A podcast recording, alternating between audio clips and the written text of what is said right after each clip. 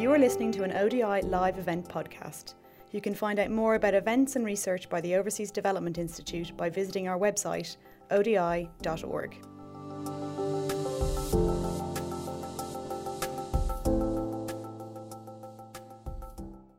Morning.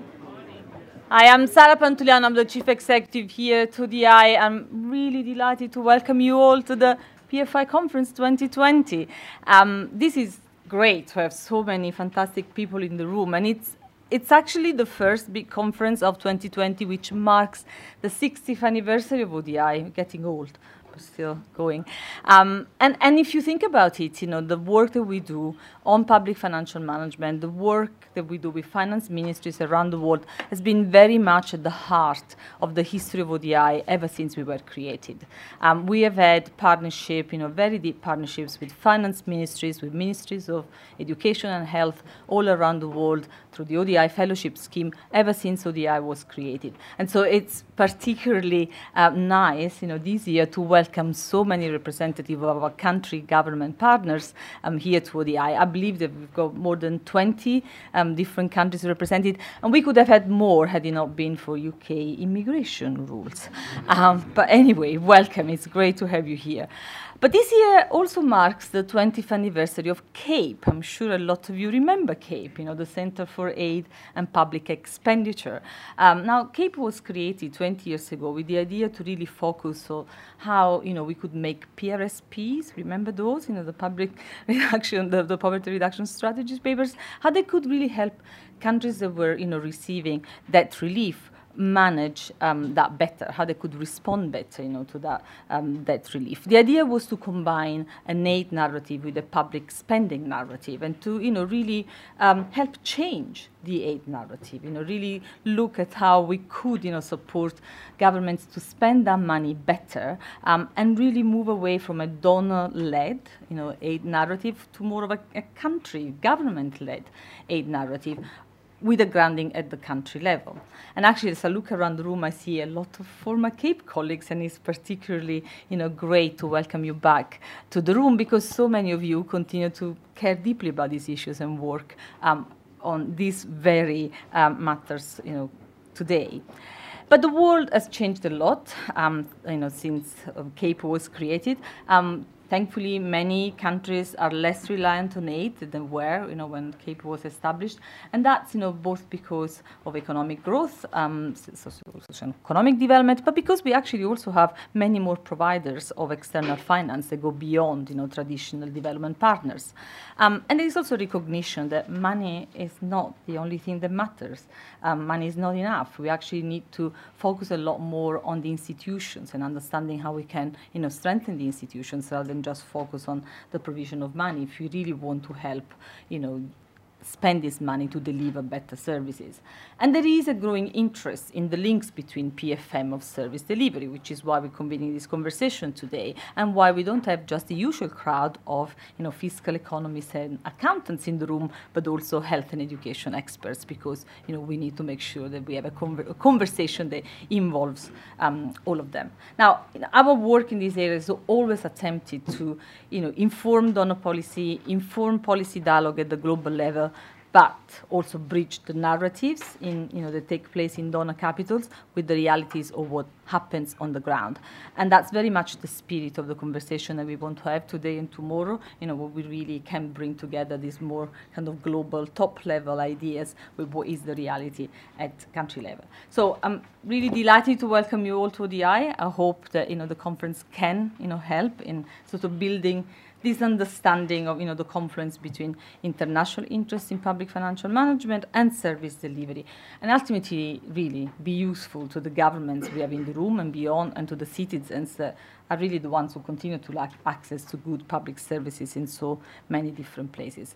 Um, before I hand over to Mark, I want to thank and acknowledge the support of the Bill and Melinda Gates Foundation that has provided financial support not just for the conference, but for a lot of the work that grounds, um, you know, the, the the format, the focus of, of the conference, but also to Mark and his team and to many colleagues all across ODI.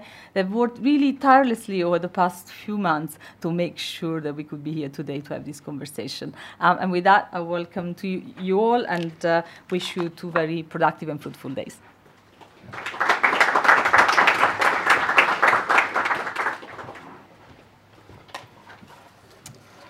Great, thank you. Um, I mean, first of all, a, a, big thanks. It's fantastic to see so many old friends in the room and also lots of new faces in the room.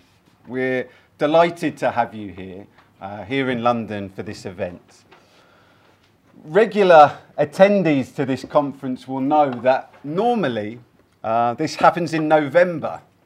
And I've, I've never quite figured out why we invite everyone to London in November. It's cold, dark, short days. Uh, this year, because of Brexit, we actually changed when it happens. But I haven't quite figured out why we changed it to February. but I hope you know you all manage to keep warm uh, and enjoy the days ahead. And next year, or the next conference, I promise it will be in May, in the summer. So that's a, a, a commitment from me from now.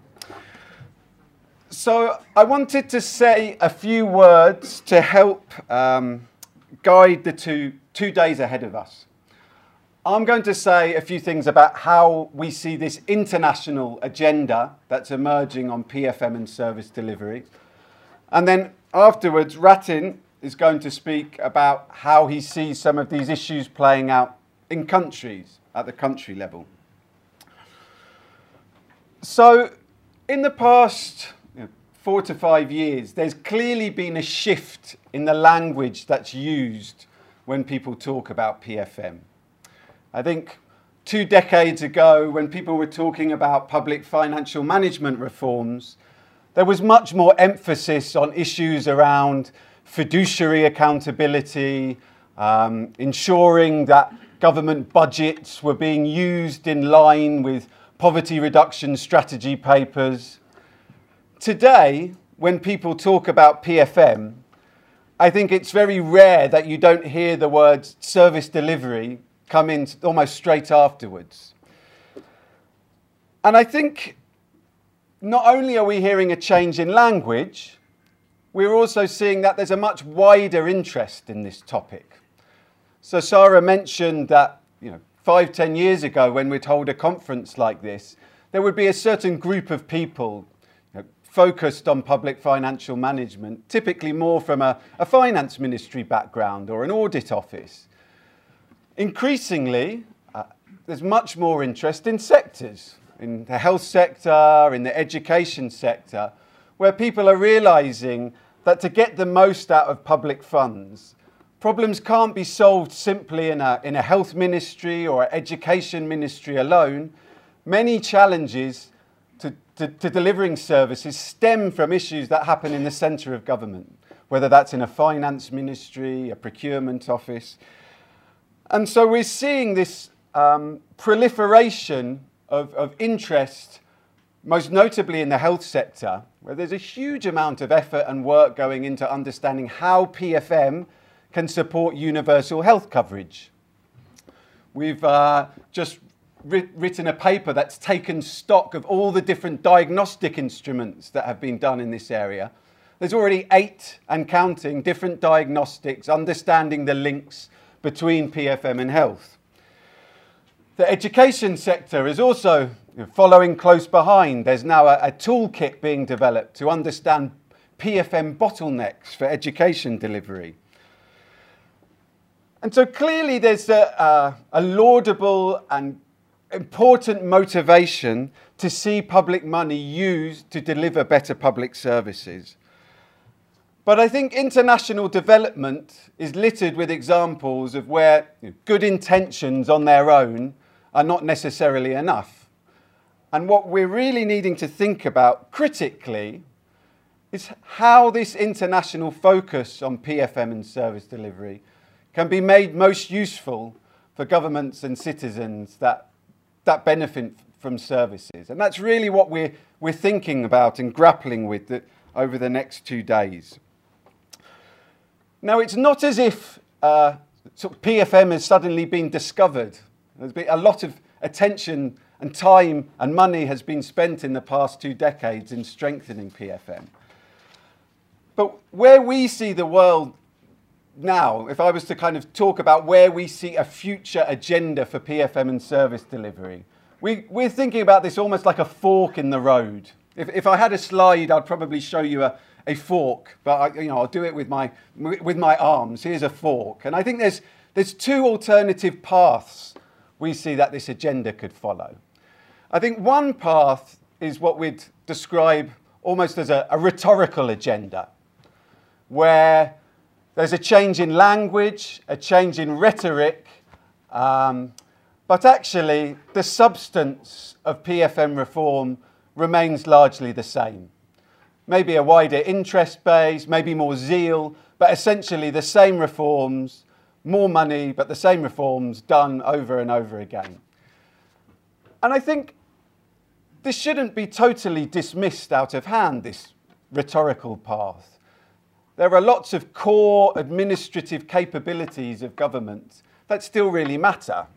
The, the, the, ability of a finance ministry to perform its core tasks, to get money where it needs to get to, when it needs to get there, is as important for service delivery as it is for keeping the photocopiers on in a finance ministry or providing access to justice or so on and so forth. But I think if it, this was only a rhetorical agenda, then it would be a, a missed opportunity.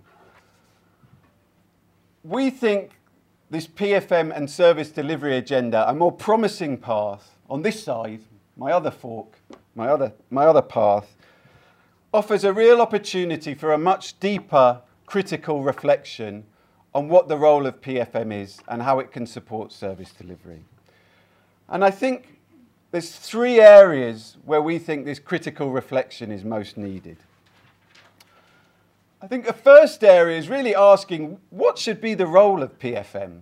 I think over the years, analytical frameworks have developed, technical tools.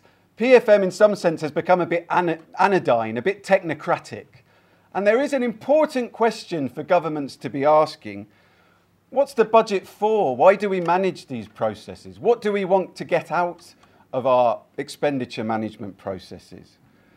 And when thinking about that, it poses some real difficult questions because actually expenditure management processes have to serve multiple purposes. They have to, finance ministries need to keep a lid on total spending, they need to make sure rules are being followed. But they also, it's important that public spending is being used to deliver the kinds of services that are needed and citizens care about. I think a second opportunity is to think more seriously about how expenditure and management arrangements can be adapted to the specific needs of different services. So Four years ago, we had, we had a, a conference here on infrastructure. And there, there's a lot of focus on the importance of getting appraisal processes right to make efficient investments. But what about health and education, these services that we're going to be talking about over the next couple of days? What are the specific management arrangements that are required to get these things working well? Actually, to deliver these kinds of services, what you're really thinking about is having to change behaviours of thousands of service providers all across the country. And that raises some very specific and difficult questions about public financial management. How do we delegate responsibility? How much flexibility should providers be given? How do we get money to the front line? So I think thinking very carefully about how management arrangements can meet specific service needs is a second critical opportunity. I think a third critical opportunity is about thinking differently about PFM, not just as a something that sits on its own, as a budget cycle that sits on its own, separate from the rest of government. Actually, many of the most critical service delivery questions are about how different processes link together. So you can have world class policy analysis done in the health sector, but if it's not linked to a process for allocation, then it won't be any use. If a health ministry proposes, let's say, performance based transfers to incentivize better performance in service providers, it won't work if there isn't mechanisms to actually hold those providers to account, to measure their performance. So there's clearly an opportunity in thinking beyond just the PFM system as this closed system that sits separate from the rest of the government and instead linking up how we think about budgets, how finance ministries think, and linking that up more with issues around local government, public management more broadly, about the se- sector needs. And so getting beyond these um, constraints of just thinking about PFM in closed terms. So I'm going to close my comments by making a request to you. I've charted out these two different paths. A path where essentially this PFM and service delivery agenda simply constitutes a change of language and we carry on doing the same things as before. And a second path where we have a more critical reflection about how PFM can really deliver for public services. And what I want to ask of you, the kind of the brilliant people in the room, I see some people, but you're all, you know, all these brilliant people here with different perspectives from different ministries, different countries, different governments, international organizations. Please help us Please help ODI. Please help international organizations like DFID, like the Gates Foundation, like GIZ, like NORAD, international organizations that are really thinking hard about how the kinds of support they provide can be best channeled to promoting improved service delivery. I want you to help us over the next two days, challenge us. How can we make sure that we're being sufficiently critical and thinking about are we doing as best as we can to think about how PFM can be adapted to the very specific needs of service delivery. And so, with that, I want to pass on to uh, my colleague Rathin. Well, Rathin, who heads up the um, Public Finance Institute in, in uh, India, National Public Institute of Finance. Yeah, it's a, it's a, a long acronym. Um, Rathin is going to reflect for us on how these issues play out at the national level. Thank you. Thanks.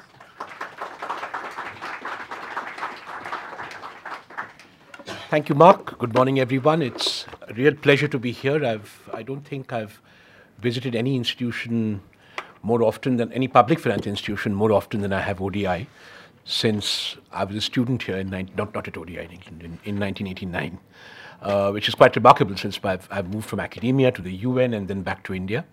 So it's, it's really good to be back. Uh, I see lots of old friends here, some of whom I've learned the business from, and uh, some of whom I have uh, sort of argued with, and some of whom have actually uh, said a lot of what Marx said over the years from time to time. So I must say that, let me start by saying that in a sense, responding to what you said, that this question about PFM, I think, has troubled a lot of us because there was an underlying political tension between the ostensible reason why we use PFM in PRSPs and the needs, the operational needs of those who gave money for those PRSPs. Because I can't recall a single country that did a PRSP that didn't want money from someone. So, uh, because the rhetoric of effective use of aid apart, there was a need for some kind of quantitative definition of whether aid, irrespective of results, was being used in ways that would satisfy those who gave it. And I think a lot of PFM, you've got to be honest, developed from that perspective. Uh, I'm thinking particularly, at Simon and I were on the same table years ago when I worked with the UN system about PEFA uh, and how it developed. There was a tension in the room in Paris in all those meetings on whether PEFA was genuinely meant to drive more effective public financial management or whether it was an aid instrument. And I found myself in the very odd for a UN system person alliance with the US and Japan, uh, and somebody else who kept saying that uh, this is all political, and therefore PEFA cannot be political. Uh, because uh, and it cannot be too binding or normative or prescriptive because that reduces our political space. And I thought that made sense actually, since it was driven not at, perhaps at the practitioner level, but at the at the policy level, by by certain politics. So, uh, since I'm going to talk about the national context, I'm going to try and do that and respond to Mark's points about rhetoric and uh, uh, questioning. We, uh, in India now, it's a large country, so we have 30 governments of India really, if you exclude local government. We have 29 state governments and one central government. And then I don't know how many gazillion local governments we have. Uh, we have a PEFA industry, and we don't need PEFA. We have a PEFA industry because of the Controller and Auditor General of India, who has been demanding for a while that state governments, uh, especially, uh, hold themselves accountable uh, in terms of fiscal responsibility, but self accountable. And so, what that community discovered, and in my own institution, therefore, we have a public expenditure cell. And like any CEO, I have to worry about you know, solvency. So, what keeps that cell solvent is the routine PEFA work they do. So, I have like nine guys who do PEFAs for 14 states a year, 12 states a year and then we export some PEFAs, I mean, to Bangladesh and that sort of thing. So, so I get about 16 to 18 PEFAs done that pays their salaries, and I'm happy. Uh, but I, am making this point to, to, sort of highlight the fact that the, the question of rhetoric is not just a matter now of the aid community, obviously, as you were saying, that is less important now, but also the need to justify, I think, to the, and I, I want to make this distinction, not to the people people don't matter really, at least in my country, to the policy community that influences thinking that the minimum necessary things needed to spend money in line with international practice are being operationalized, which is a very different matter from whether money is being spent well. But, and that's an important sort of uh, uh, benchmark, which I'm not denying which is to make sure that things happen in line with policy community standards. So again, asking you to rethink PEFA, I'd say that, or, or public financial management in terms of, it was more about meeting the standards consistent with what an international community of practice like us thought was essential for good public financial management that dro- drove many PFM reforms, which is why after the obligatory genuflection that we will not do cookie cutter, over the our past 20 years, we have gone and invented cookie cutter. We have invented MTFFs that look cookie cutter. We've invented PEFAs that look cookie cutter, right? So I think we need to reflect on this, not to say, oh, we shouldn't be cookie cutter, but is there something driving the fact that we end up with, with you know, certain kinds of uniformities, and is that good or bad? Uh, again, in the country context, that's important because one of the things that we don't mention about ministries of finance, which they need very badly, I think, is uniformity. Because one thing that uniformity does is allows comparative judgment, and also, in my view, and this is controversial, so please challenge me, reduces room for, I think, one of the biggest nightmares of any finance ministry, which is discretion. Uh, I used to joke earlier when I used to teach that finance ministries are a bit like librarians librarians don't like books being given out on discretion. They like books being given out on rules. When, when librarians gave out books, I don't know what they do now. And ideally, uh, the books were returned as soon as possible, and the librarian was happy when the maximum number of books possible were actually in the library and not out there with some readers. So I think finance ministries are very much like that. They have a deep distrust as a matter of principle on requests for things that do not follow rules. And therefore, there's a natural marriage between a rule based PFM system and a desire of finance ministries to make sure that discretion is minimized. But I wish I could have stopped there. It's actually worse. It's worse because what finance ministries, now this is what I've learned since going back home. Uh, my 29 governments of India, I'll say all of them, it's not that they don't want discretion. They do not want discretion anywhere except in the hands of the Prime Minister or the Chief Minister and the Minister of Finance.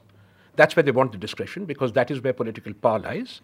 And therefore, they do not want the discretionary, widespread use of political power at different pressure points which is why, like librarians, they don't like mobile libraries. They don't like decentralization.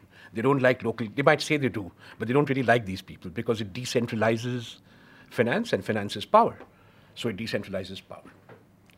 So I think we need to reflect. Uh, this is my theme one. We need to reflect very hard and it's inevitable. It's called public service. Oh, you didn't say delivery. Pub, better public services. That's even better. Because the moment we start talking about better this and better that, you are making political statements. What's to say that you know health spending is good? You just made a political statement, which is interesting in a PEFA conf- in a PFM conference. See, I'm hardwired. Um, the who says universal health coverage is a good thing? You have to assert it politically and, and, and establish it, like, unlike murder, as a matter of argument rather than doctrine. So the moment we go into better public services, we can either follow the old fashioned route, and, and this is what we, have, we were doing in India for the last 15 years, uh, in health and education in particular, which is to say that PFM's job is to make sure that if money is being spent badly, we don't throw more money and get you know, equally bad results, or we spend the same amount of money and get better results, not that we spend more money and get better results. That was supposed to be the first cornerstone of good public financial management. And I'll give you an example. I, used to, I was posted in Brazil, and I, we had a conference there, and uh, some fellow countrymen turned up in Brazil and said, It's quite terrible. There's a state called Orissa, it's a very poor state. And you know, in the state of Orissa, there's 40% teacher vacancies, 40%. So I was very concerned, and I happened to know the chief minister. Used to live in New York when I lived there. So I, had, I happened to meet him in Delhi when I once on a trip there, and I said, uh, you know, uh, chief minister, 40% teacher vacancies. So he looks at me and says, Dr. Roy, here's a piece of paper. Will you please write down there that if, if I fill these vacancies, I will get better education outcomes? Can you say that? And I said, No, I can't. I don't know enough about your teacher. He said, Please don't tell me how to do my job.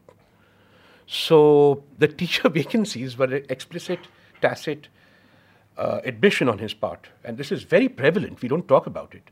I know in other developing countries I've worked with, certainly in my own, that the state's capabilities extend up to a certain point and really do not go much further.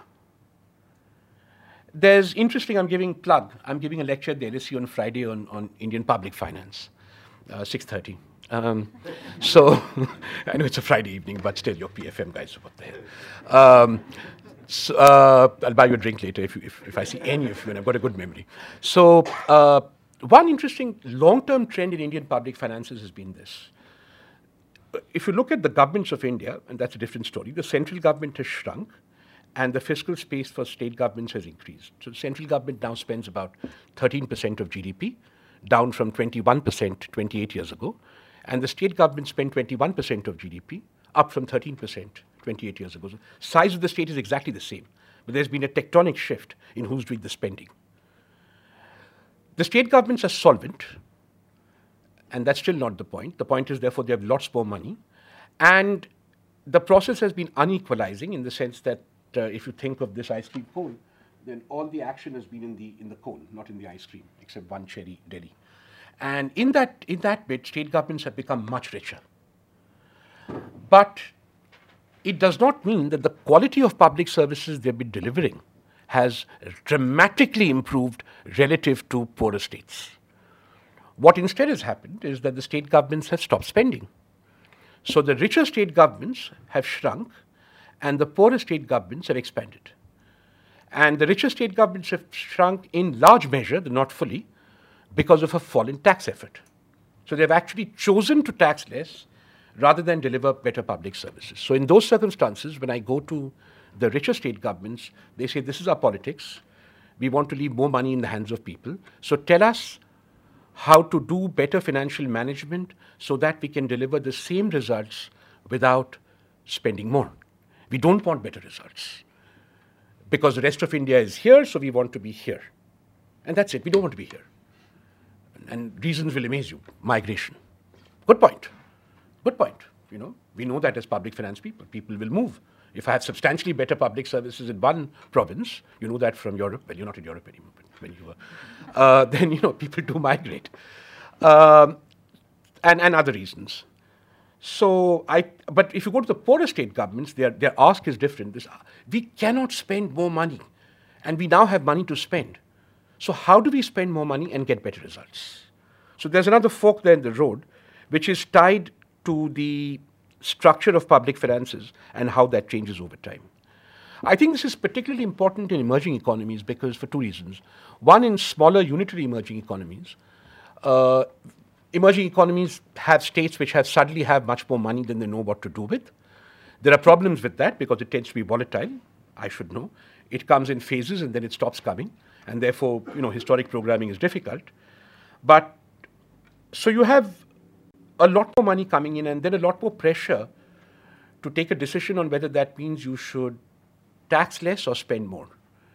And therefore, the, the argument for spending more, uh, if one, leads to one set of PFMS challenges. The argument for spending less, if one, leads to another set of PFM challenges. In the, in the latter case, it is how to maintain quality while spending less. Finance ministry is like an answer to that question anyway, because one of the ultimate fiduciary duties of a finance ministry is to make sure that when things fall apart, we know how to cut money in sophisticated ways. And this is something we never focused on in PFM.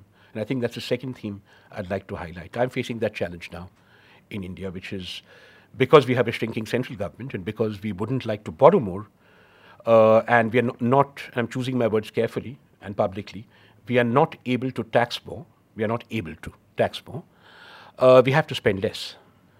But how to do that uh, in ways that least afflict the quality of public financial management. How, for how long do we need to do that? How long do we need to prepare for spending cuts? Which ones have to be permanent? Which ones have to be relatively temporary? Uh, given political direction, becomes an important question. Uh, if you don't answer these questions, then uh, combined with uneven capabilities, then you end up with what's happened to the government of India which is the government of India is fiscally broke if you look at our budget, but there's how much is it, Vishal? Two trillion rupees? Five trillion rupees? Cash float?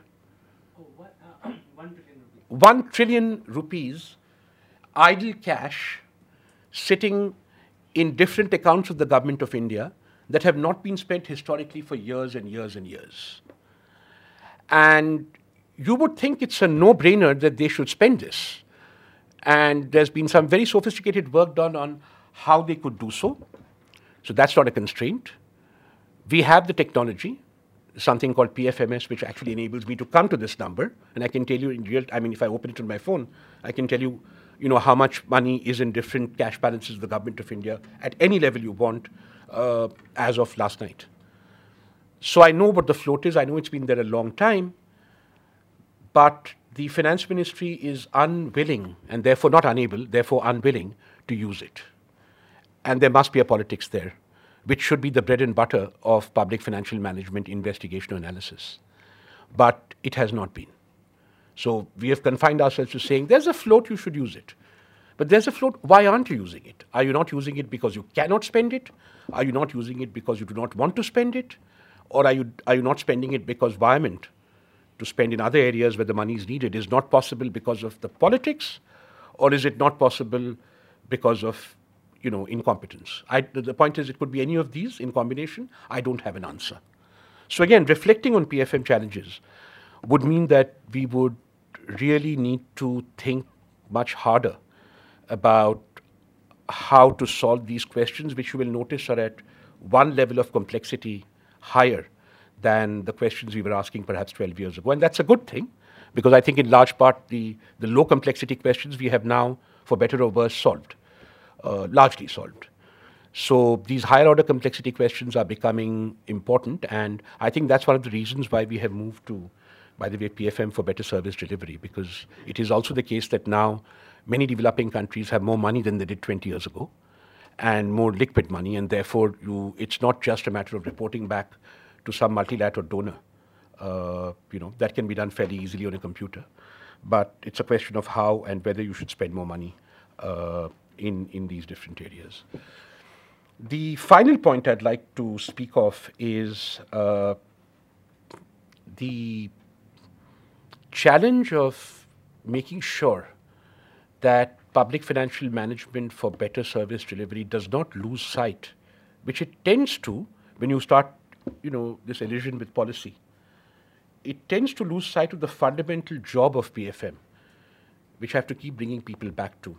And I think the Chief Minister's comment was very important, which is do I know that I can spend less money for the same results? Or before I ask the question, do I know that I can spend more money for better results? Uh, that's a very, very important interface with policy.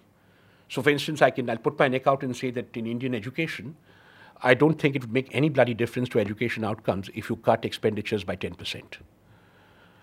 I think it would make a difference to health outcomes if we took the wrong uh, decision, which is if I cut off my baby program.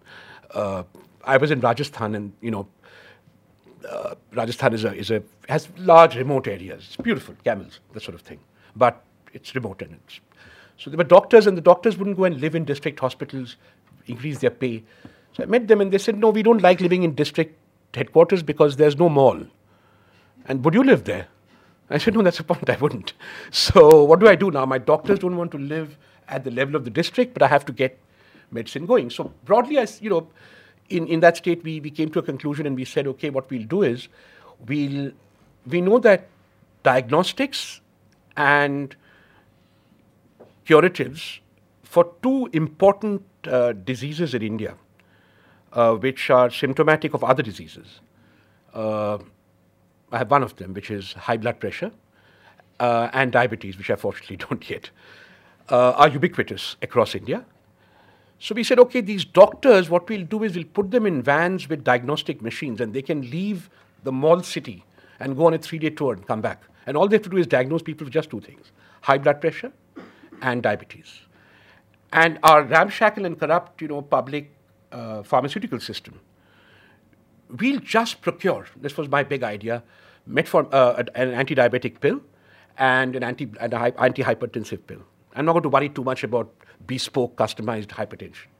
We're just going to bang in, you know, hypertensive pills, and we're going to bang, and we're going to flood the state with these pills, like like cycles in London. I mean, there'll be metformin and, and, and you know blood pressure pills everywhere. And it worked.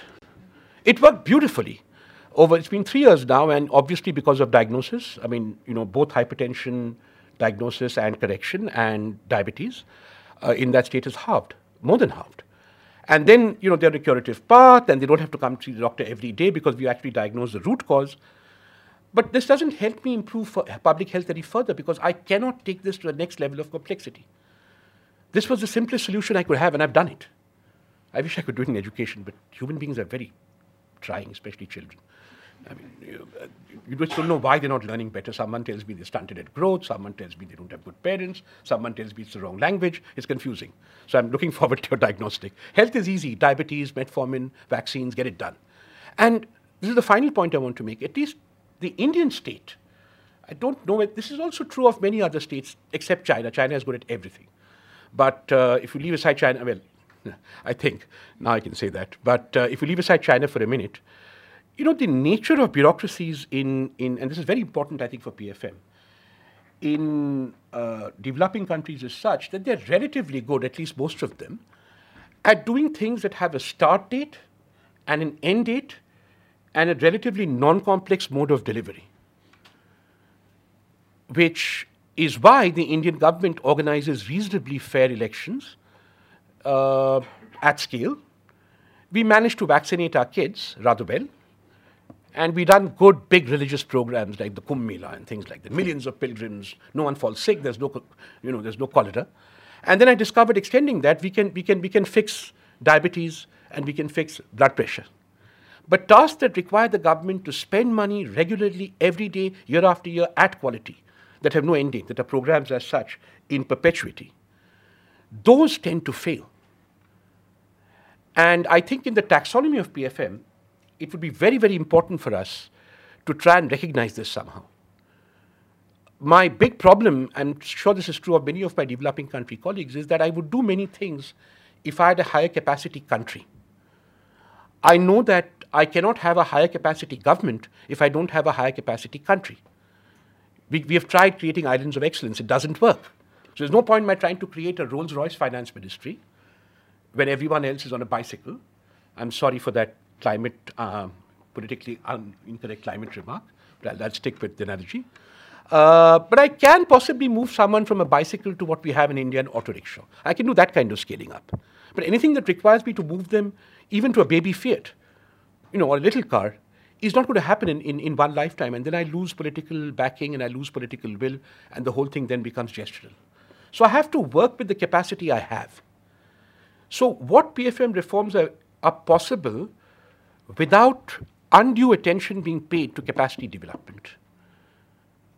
Uh, the solution for that, I know, unfortunately, is not artificial intelligence, better computing power, because the role of discretion and the role of uh, money remains as, I mean, of, of human intervention remains as important. So, but, but we haven't considered this. And therefore, you know, when you think about reforms that aim for transparency and accountability without bringing in the politics, which is a cheaper way to bring about transparency and accountability, then you, one tends to sort of fail and then you get rhetoric. But uh, if we could actually ask, is there a small increase in transparency which would improve PFM processes by improving public service delivery? Then the answer is yes, because, and, and the blood pressure and diabetes pills thing was a very good example. Because we just put out in every, every single sort of almost village of India how many how much we had spent on blood pressure and diabetes pills. And there was a hotline which they could call if pills were not available free in perpetuity in abundance anyone could call. So that that worked because it didn't require capacity at the recipient end. It didn't require much capacity at the uh, at the deliverer end. But the challenge i think in the next generation is that as countries have more money and want to ratchet up three things happen when you have more money you must know even more than earlier how to make do with less because the world of discretionary expenditure goes up. So we need to find answers about when things go bad, how do governments cut without falling apart? The second is how do governments who know they have low capacity understand that they are spending just about enough for the low level of results they wish to achieve? And then comes the third, which we all like addressing, which is how to actually improve public service delivery by channeling public finances better. Uh, in ways that uh, are able to or are consistent with the levels of complexity that governments at the national level can handle effectively. So I'll stop there. I'm looking forward to the next two days, and uh, thank you very much again, ODI, for inviting me. Thank you.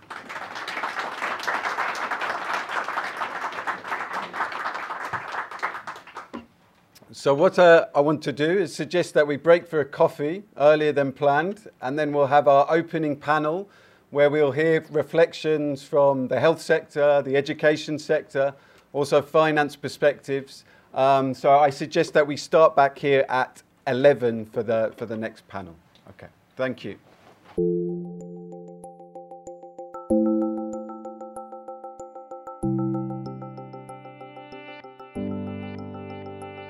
Thank you for listening. For more ODI live event podcasts, find us on SoundCloud or subscribe to the Overseas Development Institute podcasts via iTunes.